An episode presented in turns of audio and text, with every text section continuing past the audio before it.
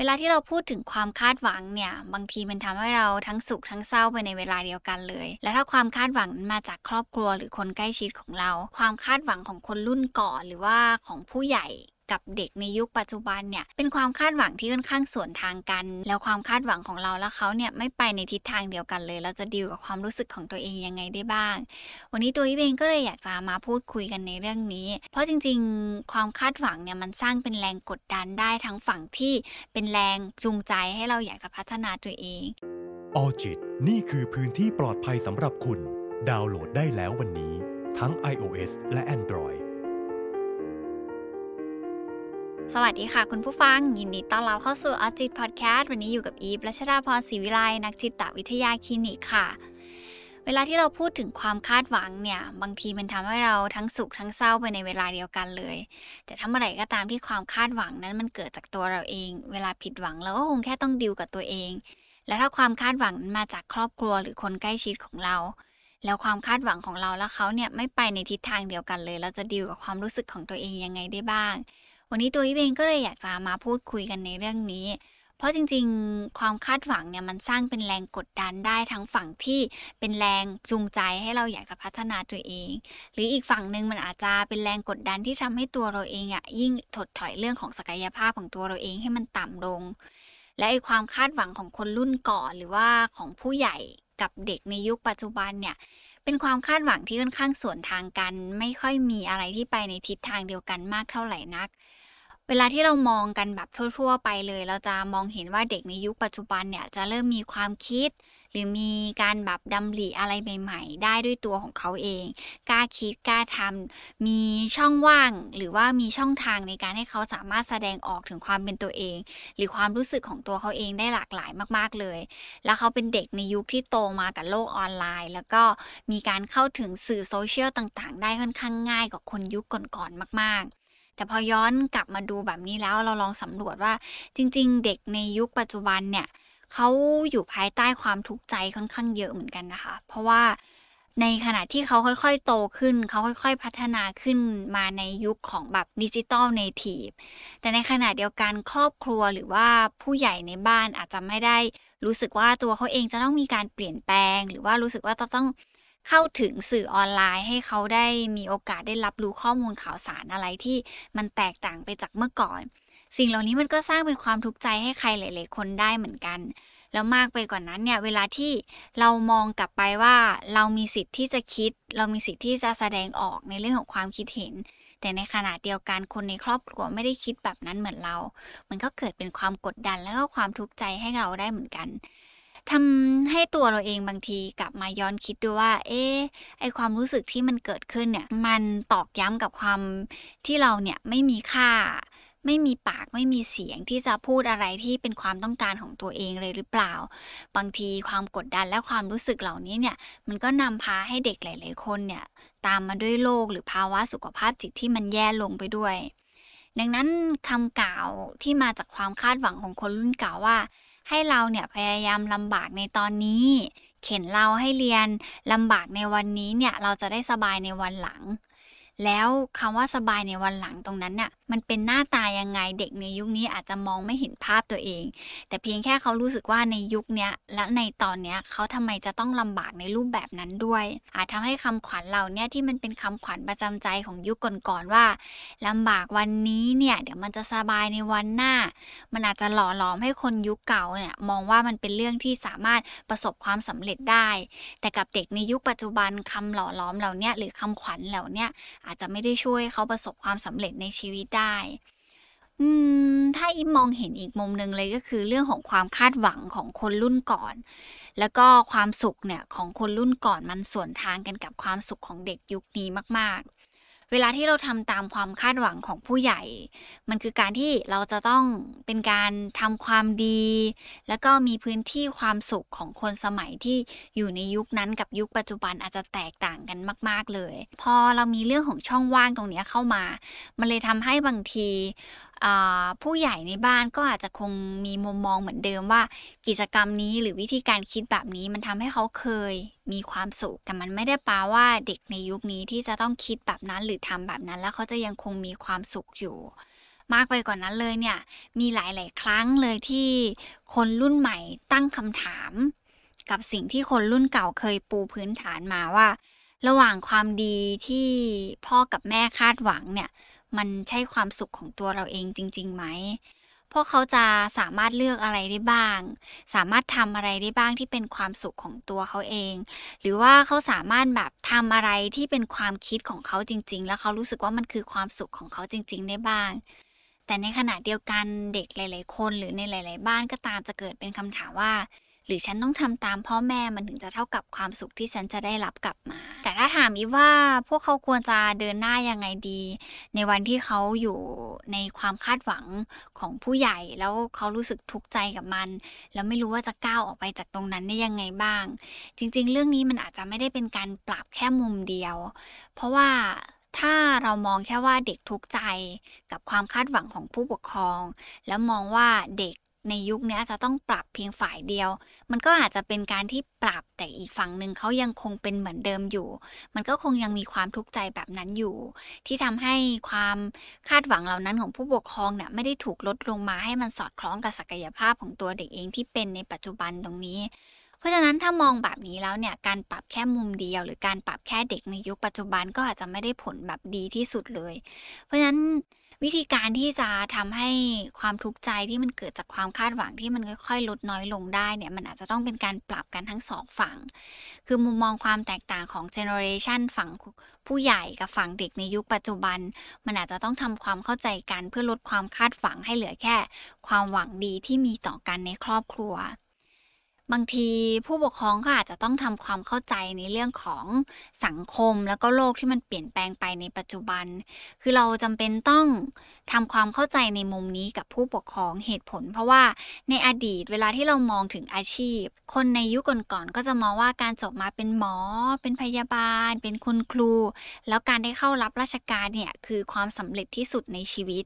แต่มันไม่ได้แปลว่าในยุคปัจจุบัน การที่เราเข้ารับราชการหรือทำอาชีพต่างๆ ที่กล่าวมาเมื่อสักครู่นี้เนี่ยมันจะแสดงให้เราเห็นว่ามันเป็นการประสบความสำเร็จในชีวิต เพราะในยุคไร้พรมแดนแบบนี้หรือว่ายุคที่เราสามารถเข้าถึงสื่อโซเชียลได้เนี่ย มันทำให้เราเห็นว่าอาชีพเนี่ยมันมีหลากหลายมากยิ่งขึ้น แล้วก็การทำงานมีการแปลเปลี่ยนรูปแบบของการทำงานเนี่ยมันแตกต่างออกไปจากยุคก่อนๆมากยิ่งขึ้น เด็กหลายๆคนเริ่มมีบริษัทเป็นของตัวเอง ที่เรียกว่าแบบการสตาร์ทอัพกับตัวเอง เด็กบางคนเริ่มแบบมีบริษัทเริ่มจากการเป็น SME กับของตัวเองก่อน ที่เป็นพื้นที่ทำงานสำหรับเด็กยุคใหม่ๆ และการที่เขาเริ่มแบบนั้นกับตัวเอง มันก็คงเป็นก้าวหนึ่งแล้วที่เขาพยายามทำตามความคาดหวังของตัวเขาเอง เพื่อให้เขาสามารถประสบความสำเร็จในชีวิตได้ ดังนั้นการที่ตัวเราเอง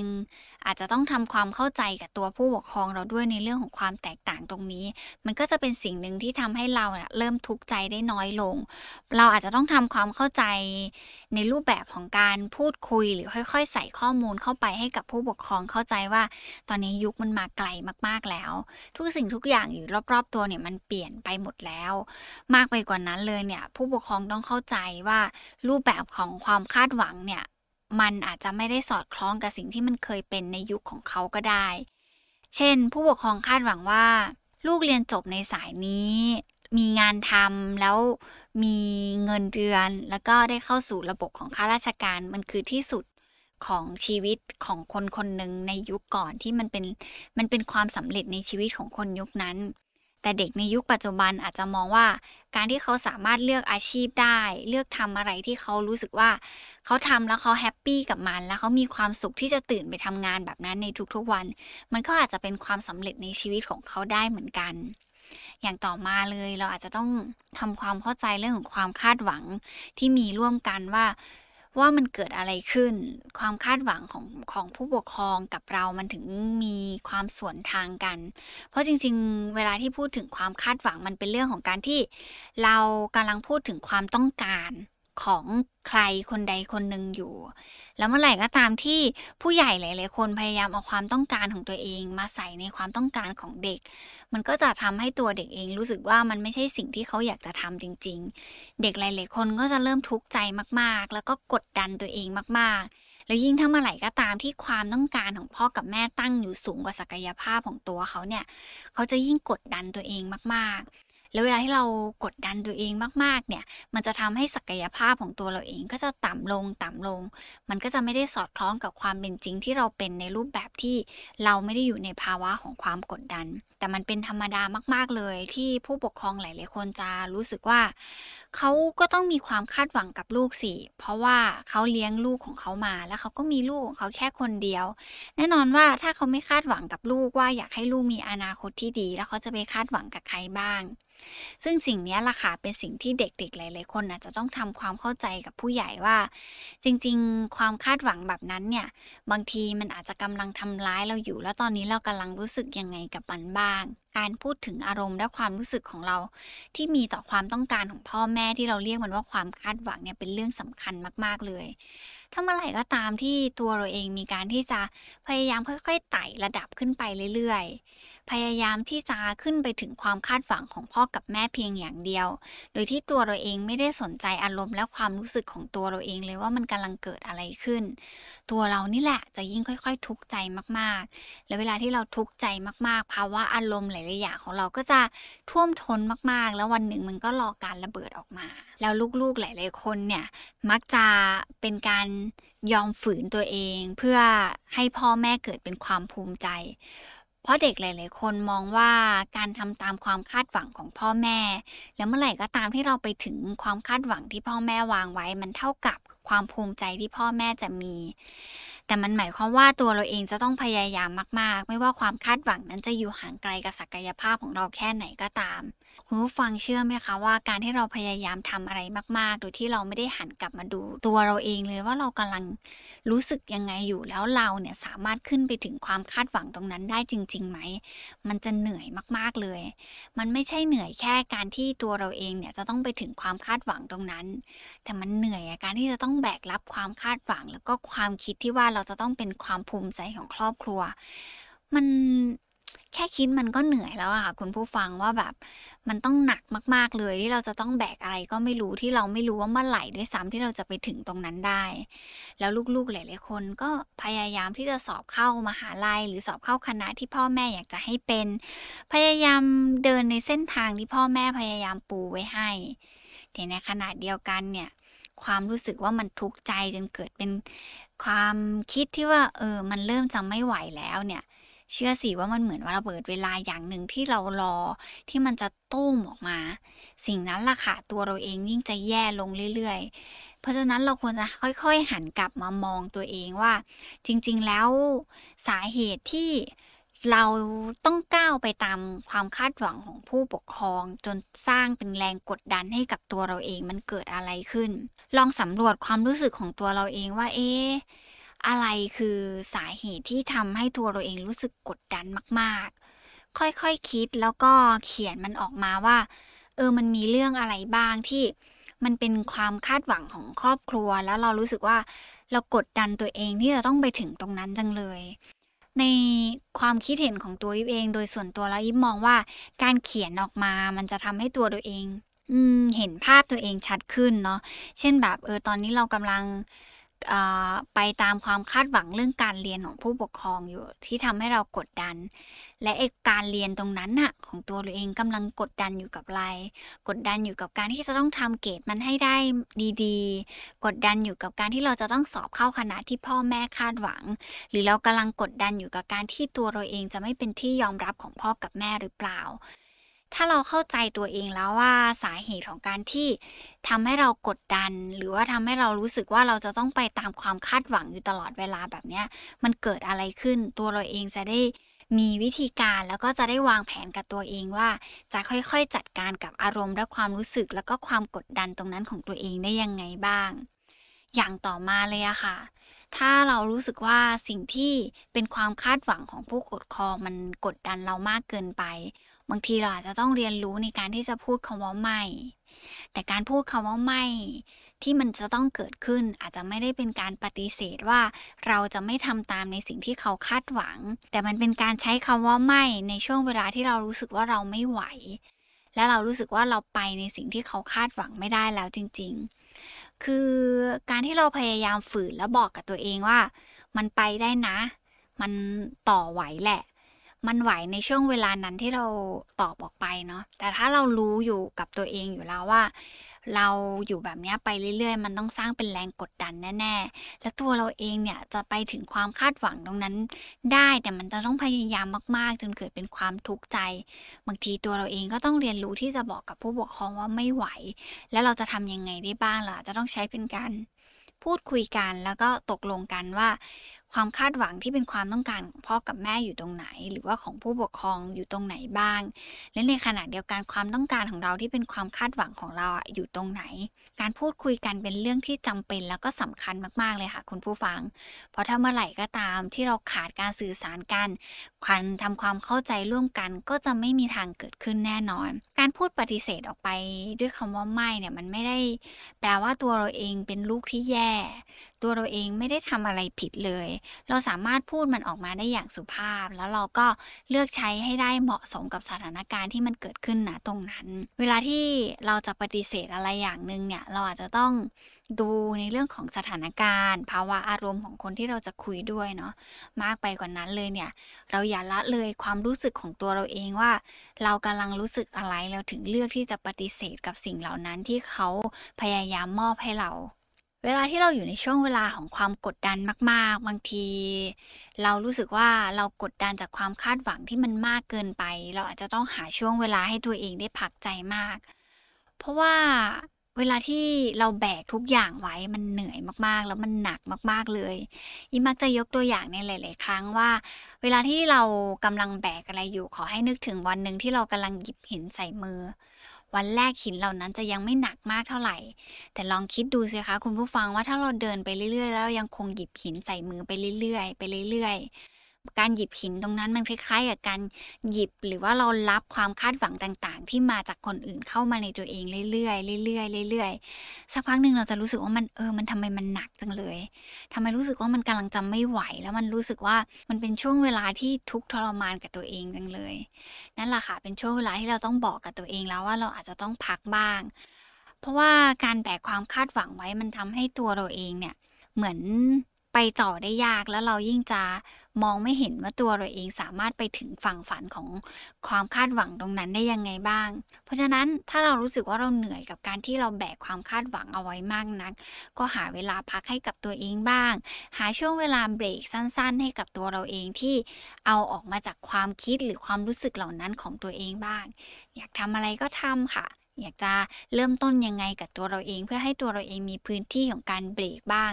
ลงมือทำได้เลยค่ะ คุณผู้ฟัง แล้วก็อย่าลืมที่จะเรียนรู้ในการพูดให้กำลังใจตัวเองบ่อยๆ เพราะการพูดให้กำลังใจตัวเองเนี่ยมันเหมือนเป็นการเพิ่มความรู้สึกดีๆ ให้กับตัวเราเอง แล้วเราก็ยังจะคงมองเห็นว่าตัวเราเองมีอะไรดี ๆ ในตัวเองบ้าง เวลาที่เรารู้สึกกดดันจากความคาดหวังจนกลายเป็นความทุกข์ใจมาก ๆ การให้กำลังใจตัวเอง การบอกตัวเองว่าเออตั้งสติหน่อย เดี๋ยวมันจะผ่านไปได้ หรือการพูดกับตัวเองว่าแบบเดี๋ยวมันจะค่อยๆดีขึ้นนะ เดี๋ยวเราจะผ่านตรงนี้ไปได้ มันเหมือนเราเชียร์ให้ตัวเราเองกลับมาเห็นศักยภาพในตัวเองอีกครั้ง เพื่อจะได้มีแรงในการก้าวผ่านตรงนั้นไปได้ ความรู้สึกกดดันจากความคาดหวังในครอบครัวเนี่ย มันหลีกเลี่ยงได้ค่อนข้างยากค่ะคุณผู้ฟัง เพราะเมื่อไหร่ก็ตามที่เราปรับแค่ตัวเราเอง แต่อีก ฝั่งหนึ่งที่เป็นผู้ใหญ่เขาไม่ได้ปรับจูนเข้ามาหาเรา ความกดดันและความคาดหวังเหล่านั้น มันก็จะยังคงอยู่เรามากไปกว่านั้นเนี่ยความรู้สึกที่เรากลายเป็นความทุกข์มากๆ จากความกดดัน ในครอบครัวมันเป็นความรู้สึกที่มันพื้นฐานมากๆ มันเป็นการตอบสนองของภาวะอารมณ์ของตัวเราเองที่ทำให้เรารู้ว่า ตัวเราเองกำลังจะจัดการกับมันไม่ได้แล้ว ควบคุมไม่ได้แล้ว หรือเวลาคนรอบข้างเขา คาดหวังกับสิ่งต่างๆ ที่ที่อยากจะให้เราเป็นแบบนั้นมากเกินไป ตัวเราเองก็จะรู้สึกตึงเครียดกับมัน ซึ่งมันเป็นเรื่องปกติมากๆ แต่อย่างที่บอกไปอะค่ะว่า ถ้าเรารู้สึกว่าเราไม่ไหว เรารู้สึกว่าความต้องการมันไปคนละทิศละทางมาก ๆเลย ใช้การสื่อสารเพื่อทำความเข้าใจให้ตรงกันว่า ความต้องการที่เป็นความคาดหวังของผู้ใหญ่กับของเรานั้นอะอยู่ตรงไหน หาตรงกลางระหว่างกันค่ะคุณผู้ฟัง พูดคุยกันทำความเข้าใจกันทำข้อตกลงร่วมกันแล้วค่อยๆ ไปต่อด้วยกัน สิ่งเหล่านั้นมันอาจจะปรับแค่ฝั่งเราฝั่งเดียวไม่ได้ แต่การสื่อสารกันจะทำให้อีกฝั่งหนึ่งเขาเข้าใจได้ด้วยว่า ตัวเราเองกำลังอยู่ในภาวะความรู้สึกทุกข์ใจจากความกดดัน ที่มาจากความคาดหวังของคนในครอบครัวจังเลย วันนี้ขอบคุณมากๆเลยนะคะ ที่รับฟังไว้เจอกันใหม่ EP หน้า สวัสดีค่ะออจิตนี่คือพื้นที่ปลอดภัยสำหรับคุณ ดาวน์โหลดได้แล้ววันนี้ทั้ง iOS และ Android